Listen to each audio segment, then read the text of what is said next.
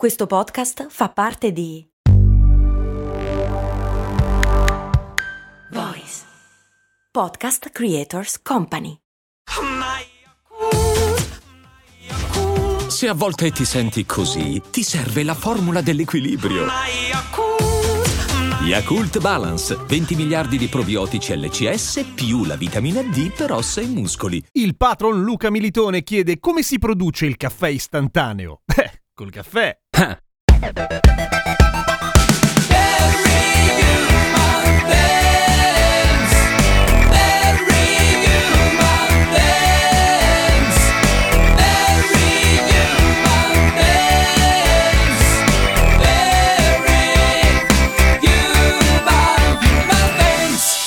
Sono Giampiero Kesten e questa è Cose Molto Umane, il podcast che ogni giorno risponde a una tua curiosità. Se anche tu vuoi farmi le domande, iscriviti a patreon.com slash cose molto umane. Come ha fatto Luca Militone, appunto, che mi ha chiesto come si produce il caffè istantaneo. Sì, l'hai già detto. Il caffè istantaneo, comodo per un sacco di motivi, ma inviso ai più, Che vuol dire? fa cagare a quasi tutti, almeno qua in Italia. Ah, ok, parla bene. È comodo da Dio, soprattutto in alcune situazioni, e quando non c'è il caffè normale, il caffè istantaneo è, secondo me, che sono di bocca buona per il caffè, una buona e valida alternativa, molto utilizzato in un sacco di altri paesi. In Italia ovviamente gode di pessima fama, ma costituisce al giorno d'oggi la metà del caffè che viene prodotto sul pianeta, cioè metà del caffè verde in pianta diventa caffè istantaneo. Ma come si produce e soprattutto chi l'ha inventato? Perché non è mica facile da fare. L'inventore si chiamava David Strang, che abitava a Invercargill, che è in Nuova Zelanda, un paese non particolarmente legato al caffè nell'immaginario collettivo, ma evidentemente ci è arrivato prima degli altri e ha fatto un po' di soldi, anche perché comunque ha depositato il suo metodo, che è stato però perfezionato nei secoli dei secoli amen in un sacco di altre occasioni. Per esempio, il buon Satori Kato, che abitava a Chicago pur essendo giapponese, aveva inventato il caffè istantaneo nel 1901 senza sapere che in realtà era già stato inventato nel 1890. Anche George Louis Washington, che non c'entra con George Washington il presidente, inventò il suo caffè istantaneo nel 1910 e la Nescafè l'ha perfezionato nel 1938, ma il grosso passo, il balzo in avanti della tecnologia del caffè istantaneo lo si raggiunge quando alla fine della seconda guerra mondiale la National Research Corporation, che poi diventa Minute Maid, si trova con dei grossi macchinari che usava per fare ricerche appunto per cose che riguardavano la guerra, tutti lì che si annoiano e non sanno cosa fare. Ora che non possono più produrre penicillina, plasma e streptomicina per i militari americani. Quindi prima si lanciano nella produzione di succo d'arancia in polvere e poi inventano il metodo